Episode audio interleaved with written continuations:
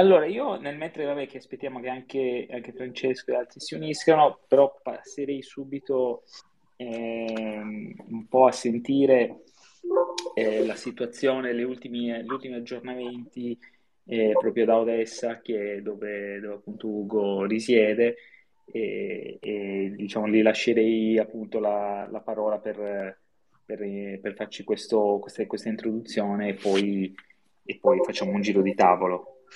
Certo, allora grazie Pasquale di aver organizzato questa connessione. Eh, posso dire anche in confidenza, visto che ci sono anche amici lì collegati, che è un'esperienza assolutamente strana, sembra di essere in un film, perché svegliarsi con le bombe, con i missili che attaccano e senti le deflagrazioni dalla, dalla, finestra di casa e poi di giorno vedi il fumo che sale sui tetti delle, della città è un'esperienza scioccante.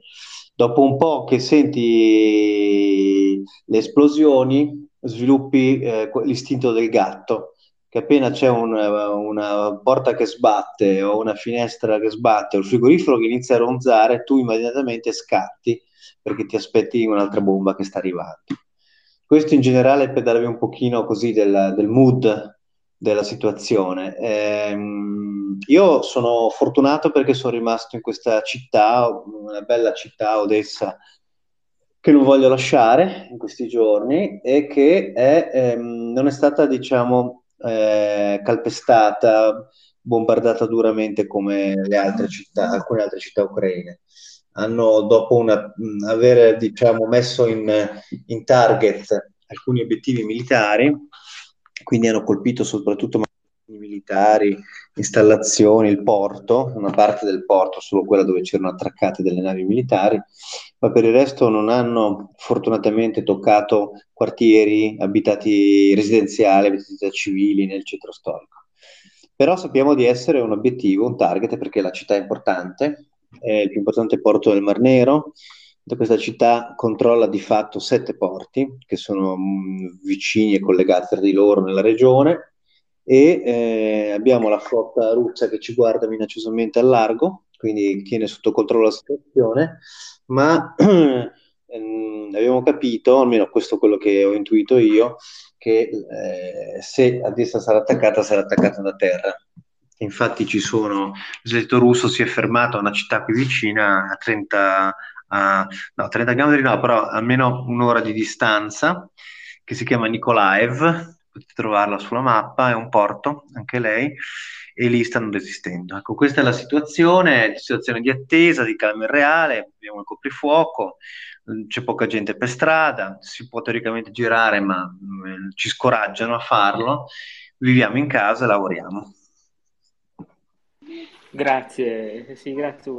Insomma, si tratta veramente di, un, di un'esperienza, appunto, immagino, posso, in, molto mm, incredibile, molto veramente toccante, ecco. E stiamo parlando poi, diciamo, di due nazioni, la, la Russia con una popolazione di, insomma, di 144 milioni, che è il doppio che dell'Italia, insomma, quasi tre volte la Francia però con un PIL eh, di um, 1,4 miliardi, eh, 4 billion di dollari, no? un 22% più piccolo di, di, quello dell'Italia e circa un terzo diciamo, del tedesco, uh-huh. che si ritrova con un'Ucraina, insomma, 44 milioni di abitanti, quindi insomma quasi come la Francia, però con un PIL di, di appena 156 miliardi, no? uh-huh. anche se il, eh, diciamo, il Donbass, che è stata appunto la, l'area un po' più eh, interessata del, del, primo periodo, è proprio il cuore industriale no? ucraino, che copre è un piccolo territorio, il 5% insomma, del, territorio totale, però vale il 10% della popolazione e il 20% del PIL nazionale. Uh-huh. E, infatti, diciamo, sicuramente sono, sono forti e, e anche rispetto, diciamo, al, a, quello che può essere con ehm, eh, gli interscambi commerciali, anche eh, quello che è l'impatto sul, sulle imprese. Ehm, se volevo, eh, volevo, chiedere ad Alvise ecco, un, se, se, riesce a prendere la parola, eh, quello, che, eh, diciamo, quello che registra anche lui insomma, da, da Confindustria, è un po' questi, questi impatti sulle, sulle nostre PMI, ecco, sul tessuto industriale, sul business. Allora, intanto un abbraccio all'amico Ugo, che mm. sentirlo da, da, zona di guerra è sempre eh, sconvolgente, anche perché l'aspetto più incredibile della situazione è che noi diamo per scontata la situazione no, in Europa di, di, pace, di tranquillità, poi con Schengen anche di, di caduta dei confini, delle barriere, però questo ci fa vedere come letteralmente dalla sera alla mattina tutto possa cambiare in modo repentino anche non distante dalla porta di casa. Quindi questo è certamente il tema su cui riflettere maggiormente per non dare per scontate una serie di relazioni anche che ci sono da un punto di vista diplomatico con quelle che non sono delle democrazie di fatto, che, che sono poi sempre degli attori potenzialmente destabilizzanti. Se entriamo più da un punto di vista strettamente economico, eh, per quanto riguarda l'export, tolti pochissimi settori, eh, le sanzioni che sono state approvate e l'impatto sul, sul nostro PIL nazionale è, è, è minimo, è sotto l'1% del PIL e non ha, se non con, poche eccezioni, un impatto, diciamo, per quelle che sono le attività economiche italiane di export, dove invece abbiamo un interessamento molto importante è sugli approvvigionamenti per quanto riguarda energia, in particolare gas e alcune materie prime, di cui il canale eh, russo-ucraino sono una fonte di approvvigionamento molto molto importante, in particolare per il gas. Già nelle avvisaglie di questo conflitto avevamo visto l'impennata no, del costo del gas, è, è chiaro che eh, le sanzioni e il protrarsi di questa situazione avrà un impatto estremamente rilevante. La bolletta delle imprese è 5 volte, quindi se ieri spendevamo un milione, oggi spendiamo 5 milioni, con tutti gli impatti che derivano sull'ambito, sull'ambito produttivo.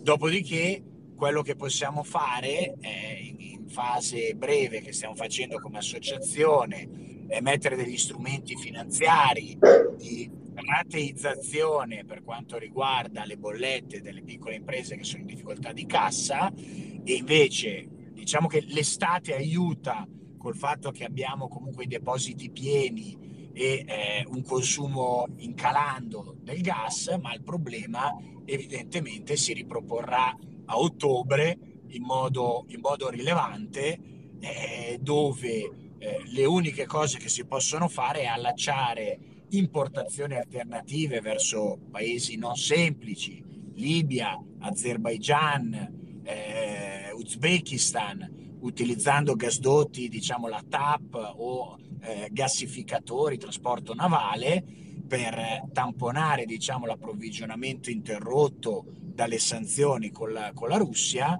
ma quello che poi urge fare ed è evidente ed era un, un tema già l'evidenza da anni è accelerare sicuramente le politiche di, di, di eh, fonti alternative di produzione dell'energia, ma nel periodo transitorio andare a ripotenziare la, i nostri giacimenti di gas che da, da 20 miliardi di metri cubi l'anno sono stati ridotti a 4, quindi ripristinarli e ripristinare anche delle situazioni magari non ideali dal punto di vista ambientale nel, nel breve periodo, ma d'altronde eh, non abbiamo grandi alternative per strutturare accelerando comunque la parte energetica. Gli impatti sono lì e l'azione che si sta facendo è in quella direzione lì.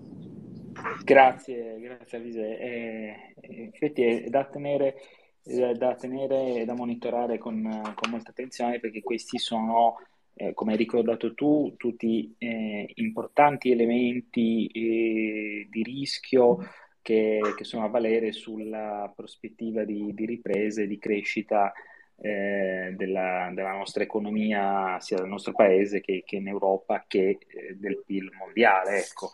E, ehm, ma eh, guardando un pochettino alla prospettiva dell'Asia e diciamo anche del ruolo insomma, che, che, che poi la Cina avuto un po' in tutte queste, in tutte queste vicende, eh, volevo chiedere a Federico che adesso si trova eh, eh, da noi, forse. A noi. Esatto. Sì. Eh, abbiamo quindi questa, questa call, diciamo, questo gruppo molto internazionale. Ecco. Una, il tuo punto di vista eh, privilegiato ecco, di, di, quella parte del globo eh, e anche del ruolo della Cina, ecco. Se... Ma... Vai.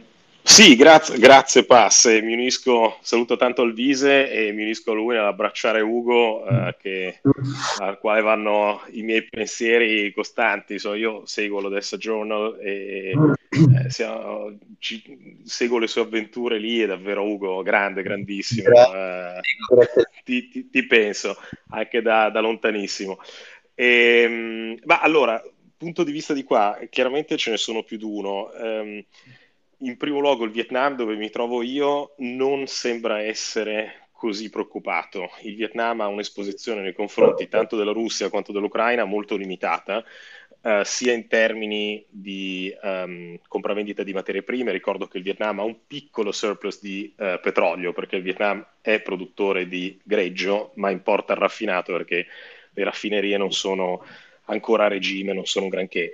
E dal punto di vista dell'interscambio, la Russia eh, conta per l'1% dell'interscambio commerciale totale vietnamita e l'Ucraina solo lo 0,1%, quindi l'impatto è molto molto limitato. Dove però ci sono dei problemi sul Vietnam sono chiaramente sull'inflazione, con, per gli stessi discorsi che faceva il Vise e che non ripeto, ma eh, che evidentemente valgono per tutto il mondo e anche qui e anche la disruption, la, eh, i problemi che si possono creare alla, alle catene del valore nella ehm, produzione, che qua è altamente concentrata, di prodotti eh, tecnologici o prodotti comunque che contengono componenti tecnologiche, non soltanto i telefonini. Ricordo che la Samsung è il più grosso datore di lavoro del Vietnam, da lavoro credo a 100.000 persone in totale, mal contate, ehm, ma eh, anche elettrodomestici, frigoriferi, e quant'altro. E ehm, la Russia e l'Ucraina, entrambi i paesi, sono i maggiori fornitori di nickel, alluminio, palladio, che sono tutti materiali cruciali per, per i semiconduttori. Quindi per un paese altamente manifatturiero come il Vietnam, eh, o anche trasformatore, viste le relazioni con il Giappone, con la Corea, con la Cina stessa, questo può creare grossi problemi. Uh, però ecco, de- e poi ecco, dal punto di vista umanitario ci sono tanti vietnamiti sia in Ucraina sia in Russia che chiaramente subiscono questa situazione.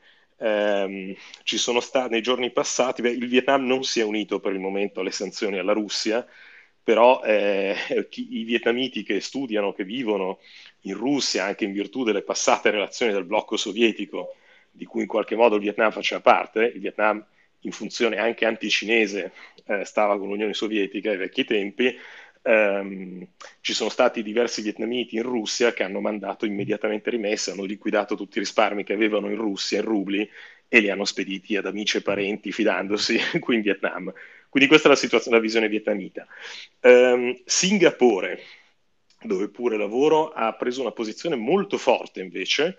Singapore si è schierata quasi sorprendentemente con gli Stati Uniti, col blocco occidentale e dunque con l'Ucraina contro la Russia, Um, è una presa di posizione che fa un po' scalpore, tipo quella della Svizzera, perché normalmente questi paesi piccoli cercano di preservare lo status quo e di fare affari a prescindere. Quindi sorprendente da un certo punto di vista, bene la uh, presa di posizione di Singapore. Bene dico in funzione geopolitica, visto che Singapore sembrava ultimamente essere piuttosto schiacciata sulle posizioni della Cina. La Cina, eh, la Cina boh, eh, in questo momento sta a guardare, non, in tanti analisti, non sono parole mie, non sono analisi mie, ma le faccio mie, dicono che la Cina è preoccupata da quello che sta accadendo eh, anche in termini di retorica, perché avendo come obiettivo dichiarato quello di riunificare il territorio cinese con la One China Policy, che vale tanto per Taiwan, tanto per la Cina popolare, eh, non può fare propria la retorica russa perché sennò verrebbe, eh, sarebbe una contraddizione in termini eh, pro futuro. Quindi per il momento sta a guardare, l'Ucraina è uno dei principali, pardon, la Cina è uno dei principali partner commerciali dell'Ucraina e storicamente ci sono stati anche dei legami molto forti con questo paese, quindi è difficile che la Cina eh, tagli in un colpo solo i rapporti o con l'uno o con l'altro paese. Quindi per il momento sta a guardare e probabilmente è stata anche sorpresa dalla reazione così compatta del mondo occidentale. Quindi eh, taccio. Grazie Federico, veramente come dire, un business snapshot molto, molto interessante, molto interessante. E, e come poi diciamo eh, non, non, pensare alle, alle, sanzioni, al costo che appunto questo anno, e, come ci ha ricordato Alvise prima, e anche agli, eh, diciamo, agli impatti eh, che poi pos- potranno avere anche sul patto di stabilità, eh, diciamo, in discussione in Europa. Ehm, dove diciamo anche la posizione dell'Europa no, si è mossa in... Ma chiediamo eh, a Francesco Bruno, ecco, eh, un pochettino qual è il, eh, diciamo, il, in, la, posizione, eh, la posizione, come ha reagito l'Europa e cosa ci dobbiamo aspettare, ecco, in, in prospettiva. Sì, buongiorno a tutti. Eh, allora, eh, lato Europa, eh, sicuramente tutto parte da una scia che non, non, non, è iniziata a seguito dell'invasione dell'Ucraina, ma è un, un, diciamo, qualcosa che è iniziato ai tempi della, dell'annessione eh, della Crimea. Eh, adesso ovviamente eh, le sanzioni precedenti non, è, non avevano impatti particolarmente pesanti, se non per alcuni settori. Adesso diciamo la reazione è stata un po' più incisiva all'indomani dell'invasione.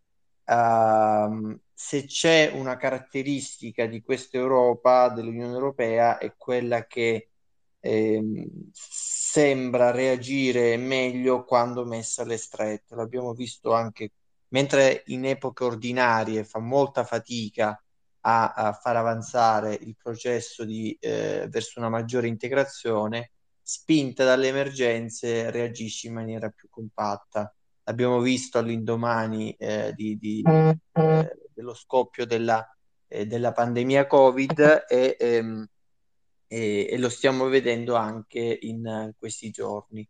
Cosa uh, ha fatto di particolare? Diciamo una delle misure più incisive, l'esclusione di sette banche dal, dal sistema SWIFT e eh, per la prima volta, anche se non si parla ancora di eh, cifre stanziamenti molto importanti, è stato deciso eh, un supporto militare. Questo mh, non è un passaggio eh, banale perché diciamo eh, si, si è sempre parlato di difesa europea, di strategie militari, ma nei fatti non si era mai arrivati a un punto comune poiché gli stati nazionali, a partire da quando negli anni 50 eh, la Francia in particolare, supportata anche dagli Stati Uniti, fece fallire l'accordo eh, europeo che doveva seguire l'accordo sul carbone e l'acciaio, da allora diciamo eh, non si era mai riusciti a compiere passi concreti. Per la prima volta adesso ci si rende conto di come effettivamente con la, la crescita di questi eh, enormi stati eh, eh, sempre più potenti, ovviamente Russia, ma anche Cina e quant'altro, la, la sicurezza europea ci, ci, si rende conto che non possa unicamente contare sul, uh, sull'egemonia statunitense, che negli ultimi anni ha anche cambiato un po' rotta eh, vers- verso una sorta di eh, minore eh, mm, minore incidenza sulle dinamiche complessive globali. Quindi queste sono le due misure più importanti, quindi sul SWIFT e, e sul supporto ehm, in armi eh, all'Ucraina. Poi ci sono state altre misure, ad esempio c'è anche una lotta contro la disinformazione russa, sanzioni mirate a, um, a, a, riguardanti i beni eh, di eh, alcuni eh, alcune personalità russe. Ma um, l'altro tema vero, ma l'ha già toccato Alvise, quindi non vorrei dilungarmi, è quello però energetico. Il tema energetico è centrale. Non a caso ancora non ci sono sanzioni nei confronti di Gazprom. Eh, il motivo eh, lo conosciamo molto bene, è il fatto che soprattutto Germania e Italia eh, dipendono ancora fortemente dalle forniture russe. In Italia noi importiamo il 95% del gas, il 40% di questo gas viene eh, dalla Russia. E questo è un qualcosa che non si può ignorare perché, come sappiamo bene, già prima dalla, uh, della, dello scoppio della crisi ucraina uh, abbiamo assistito ad uno shock uh, su, su, sul prezzo del gas e quindi di riflesso sul prezzo eh, dell'energia elettrica che sta mettendo in seria difficoltà ed a volte in ginocchio anche le, eh, le imprese italiane. Quindi la vera sfida dell'Europa adesso sarà principalmente sul tema, eh, sul tema energia, perché è chiaro che se si vuole, in, immaginiamo ancora che l'escalation di violenza continui, l'unico modo per eh, incidere ulteriormente eh, da un punto di vista economico sarebbe quello di iniziare ad attaccare la Russia anche su quel, eh, su quel frangente, cioè eh, evitare di dover comunque in qualche modo, in maniera indiretta, finanziare la guerra di Putin attraverso i pagamenti delle forniture. Quella è la vera sfida. Servono però alternative, ne ha parlato anche Draghi in Parlamento, non è molto semplice, soprattutto non è semplice fare uno switch del genere in poche settimane o mesi, però gioco forza, quella sarà la vera sfida, cercare di diversificare le fonti per essere meno indipendenti dalla, dalla Russia o da, o da altre nazioni che non garantiscono comunque l'affidabilità dei patti. Certo, questo è assolutamente ottimo punto, grazie Francesco e, e come ha ricordato anche come dicevi che ha ricordato anche Draghi, eh, cioè il, la diversificazione è uno dei primi elementi della gestione del rischio che eh, vale per le aziende ma vale anche chiaramente per gli stati. Prima di pass- ri- ridare la parola a Ugo per, per appunto un, eh, un, una sua opinione ecco, su, uh, su, tutti questi passaggi importanti che abbiamo fatto anche a livello diciamo geopolitico, eh, passerei la parola a, a Massimo Maggi eh, per, per, appunto uh, fare un, una piccola focalizzazione su, su questi aspetti di, diciamo, di, di sanzioni di liquidità com, com, come lo SWIFT che ha ricordato prima Francesco. Vai, vai Massimo. Eh, sì, grazie Pasquale, eh, ciao a tutti e a Ugo in particolare. Eh, scusate sarò telegrafico perché adesso devo, devo passare su, su un'altra cosa. Comunque vi, vi posso aggiornare eh, su, sulla circostanza che io, insomma, come legale di, di Unicredit in questi giorni eh, stiamo eh, lavorando sul distacco delle, delle banche sanzionate eh, da, da, dal sistema SWIFT che, che comporta eh, comunque de, delle operazioni da, eh, da, da effettuare eh, della controllata eh, russa della, eh, di, di, di, Unicredit, che è vero che pesa poco, però c'è, c'è un sistema eh, in essere. Ah, importante, eh, le sanzioni a ombrello riguardano mh, le banche sanzionate, nonché le loro branch e, e società controllate, quindi ne, negli interessa tutto il gruppo, che comporta la, la necessità di, di mappare e, e, monitorare, presidiare eh, un certo numero di eh, potenziali controparti. E, e poi la, l'altro aspetto che eh, per quanto riguarda i, eh, i pagamenti da per eh, l'estero in, in, rubli, questi eh, al momento eh, non dovrebbero essere più lavorati quindi eh, tutto quel sistema di, di, eh, contromisure diciamo, dal punto di vista eh, finanziario ehm, effettivamente stanno eh, per essere implementate, anche perché ricordo a tutti eh, non erano di, cioè, erano di immediata applicazione, però con efficacia eh, leggermente dilazionata nel tempo, ehm, facendo salvi i contratti in essere e il pagamento delle deposizioni aperte al 23 febbraio e poi per i contratti successivi a, ad alcune date, per cui l'ultima dovrebbe essere il, il 9 marzo. Gazprom Bank, per esempio, non è tra le, tra le banche oggetto di, di, stacco da SWIFT e, e, quindi per quella, per esempio, che poi è, il braccio finanziario de, de, di chi ci vende il gas e, e continua per, per adesso a, eh, a funzionare. Eh, quindi era solo, solamente per dare questo input, mentre che, che mi risulti insomma il, il gruppo non ha, non ha, più posizioni su, sull'Ucraina perché aveva una branch che è stata ceduta qualche anno fa, quindi non, su, su, quel territorio non ci, sono, non ci dovrebbero essere impatti. Ad ogni modo eh, parliamo di, di, di, sul gruppo, almeno sulla SPA, eh, su, su, tutto il resto del gruppo non so, immagino che il centro Europa sia più coinvolto, però da, da noi si parla di poche decine di operazioni eh, giornaliere, quindi nulla, anche se ciò comporta una soglia di attenzione eh, a, al più alto livello, no? perché poi chiaramente il rischio reputazionale che si tira dietro eh, questa roba è comunque eh, elevato eh, nessuno vuole eludere nulla, però eh, ci, ci, sono dei rischi operativi che sono oggettivi e quindi stiamo lavorando su questo ed è il motivo per cui eh, avevo chiesto a Pasquale di, di, di, potervi salutare e aggiornare su questo perché devo eh, tornare di là per alcune call. Quindi vi, vi abbraccio tutti e poi comunque magari ci, ci, mandiamo qualche messaggio in separata sede e, e, apprezzo, e a presto grazie della, della bella chiacchierata come sempre.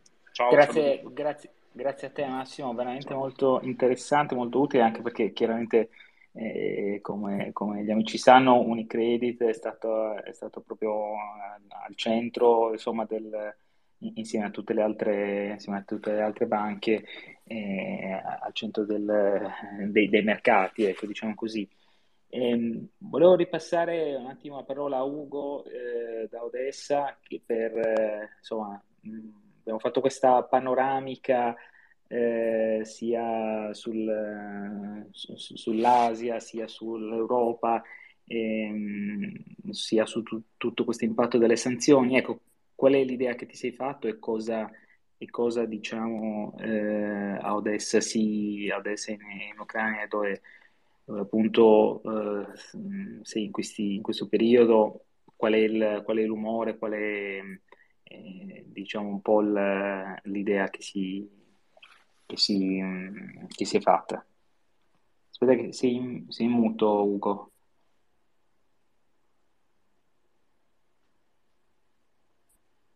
Dovresti riattivare il microfono. Sì, pronti? Ecco, sì, sì, perfetto. E allora, il, eh, ho diversi pensieri su queste sanzioni. Mi sentite? Sì, ci siete? Sì, sì. Oh. Sì, sì, sì, sì, perfetto, perfetto. Okay, perfetto. Sì, sì, il, ehm, beh, innanzitutto, una considerazione un po', un po', un po esotica, perché io eh, ritengo che da buon giocatore di scacchi, Putin e i russi in generale, sapete che il gioco degli scacchi prevede soprattutto la, la, la, previsione delle mosse altrui, no? di programmazione eh, non sulla mossa singola, ma sul vedere diciamo, a cascata le conseguenze del delle azioni dell'avversario. Quindi io ritengo che sulle sanzioni questi si erano già fatti i loro conti e quindi non arrivano le sanzioni europee con una grandissima sorpresa. Credo che eh, il russo mediamente si sente forte sul fatto che comunque ha in mano l'arma del gas e eh, la, la, la, dipendenza energetica sia comunque la ragione che prevale, per cui eh, alcune di queste sanzioni avevano anche quasi una, un aspetto comico, tipo precludere eh, il lusso, eccetera, eccetera, però insomma mi domando cosa, cosa abbiamo, in che cosa è stata la sorpresa di queste sanzioni, perché a parte quelle prevedibili, insomma, che cosa, che cosa gli, gli, stiamo andando a far male sul serio per, per smuoverli? Perché capite che eh, ci sono dietro tutti gli interessi. Per esempio, la reazione apparentemente immediata della Germania che ha eh, bloccato la certificazione del nostro in due Sembrerebbe una abile mossa diplomatica per avere le mani libere poi per poter eh, ritornare a farlo funzionare e non far passare questa decisione invece su, su, un tavolo europeo dove non si potrebbe disinnescare. Ecco, questo giusto per fare un commento sulle sanzioni. Per cui qui eh, il mood, se vi interessa, al, questi vogliono soltanto le armi perché vogliono combattere, punto. Cioè, eh, quando parli alla persona della strada delle sanzioni rimangono un po' perplessi. La domanda è: ma perché non venite a combattere con noi? Ecco, terra terra, questa è la sensibilità locale. Per cui nostre, questi nostri dibattiti sulle sanzioni e le decisioni europee vengono viste da qui con molto sospetto e come una cosa abbastanza inconcludente. Dal loro punto di vista, questo si può anche capire. Ehm, volevo reagire anche alla simpatica digressione di di Federico, dei vari eh, diciamo, atteggiamenti dei vari paesi eh, asiatici nei confronti di questo conflitto. Per dire due paroline, beh, su Singapore la cosa mi fa simpatia anche perché lì c'è una um, importante comunità di ucraini, soprattutto professionisti dello shipping. Non so se questo abbia influito, però sicuramente loro saranno orgogliosi di essere in un paese che prende le loro parti. Eh, Vietnam, sì, sì, che sia, il Vietnam sia filo americano non mi stupisce. Qui adesso abbiamo tra l'altro inaugurato un, un consolato onorario del Vietnam, quindi abbiamo, abbiamo, anche una piccola comunità di vietnamiti qua che sembra abbastanza attiva. E la Cina. La Cina è veramente il player importante, decisivo e purtroppo escluso dai negoziati. Questa è una cosa eh, interessante perché la Cina è in duplice posizione. Innanzitutto è alleato strategico e militare della Russia ed è un'alleanza su cui molti hanno fatto commenti, alcuni dicono addirittura un'alleanza innaturale per una differenza, proprio per uno sospetto quasi etnico, culturale tra i due paesi, ma de facto è un'alleanza in questo momento indispensabile per entrambi. Ma è vero quello che sempre diceva Federico, cioè la Cina è il più grosso partner commerciale dell'Ucraina in questo momento. Cioè, tenete presente che eh, se di colpo l'Ucraina eh, bloccasse le esportazioni verso la Cina, tra l'altro in questo momento sono bloccate perché i porti ucraini sono sotto blocco navale, e questo crea dei contraccolpi molto importanti sull'alimentazione dei cinesi, perché loro sono il più grosso importatore di mais e importano molte altre derrate alimentari, ma soprattutto sono il secondo importatore di olio di semi di girasole, che noi diciamo? Chi se ne frega, noi abbiamo l'olio d'oliva e il burro. Sì, ma per loro è essenziale, per loro l'India, questo, questo diciamo grasso è la base della loro alimentazione, non hanno gli oliveti eh, in Cina o, o in India, non, non, tampoco il burro eh, lo usano. Quindi Ehm, curiosamente o non curiosamente, tutto si spiega, la Cina non è in questo momento al tavolo dei negoziati quando, anche, quando, e, e questa è una grossa, diciamo, lacuna, perché forse la Cina sarebbe l'influencer decisivo. Ma sapete com'è? L'Ucraina sta facendo le spese di un braccio di ferro tra eh, Russia e Stati Uniti. Questa è una rinegoziazione delle sfere di influenza e quindi per questo la Cina è esclusa e non ha voce in capitolo. Ecco, queste sono le mie reazioni. Riguardo l'Europa, eh, la, cosa, eh, la contraddizione è che poi eh, l'America fa eh, la voce grossa, in questo momento può reagire unicamente attraverso le sanzioni che colpiscono solo i paesi europei, quindi di fatto eh, è, ha il privilegio e l'autorevolezza del, del, del, del primus inter pares, ma nel senso che è l'America che decide le danze e decide, diciamo, come, come, come gestire questa guerra, ma lo fa con, con diciamo, il, bo- eh, il, portafoglio, la borsa dei paesi europei. Questa è, una, cosa che è abbastanza, una, pesante, una cosa piuttosto eh, delicata e, ed è una contraddizione che pesa, insomma, alcuni governi europei si sentiranno poi in dovere di dire scusate, sì, però eh, non vogliamo, come possiamo giustificare ai nostri lettori che la bolletta schizza e si raddoppia? Alla fin fine ognuno deve pensare anche a casa propria perché giustamente gli stati sono egoisti. Ecco, queste sono un po' le mie reazioni alle cose che ho sentito.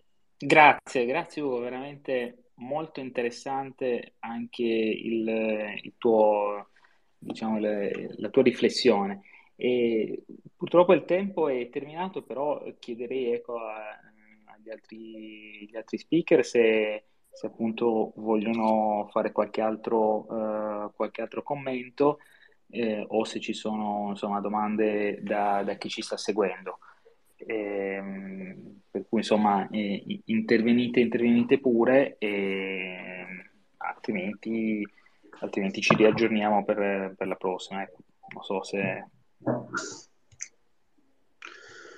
io mi limito a dare un saluto a tutti, soprattutto a Ugo, un grande grande abbraccio da noi e grazie per le tue osservazioni. Stay safe. Unisco. Ciao Ugo, anche da parte mia un abbraccione, un saluto a tutti. Grazie a tutti, è un piacere sentirvi, grazie per il supporto. Grazie mille Ugo, mi raccomando, un abbraccio. Grazie a tutti per, per aver partecipato e ci sentiremo alla, alla, prossima, alla prossima occasione, al prossimo caffè. Grazie, un buon pomeriggio a tutti. Grazie, buona giornata a tutti.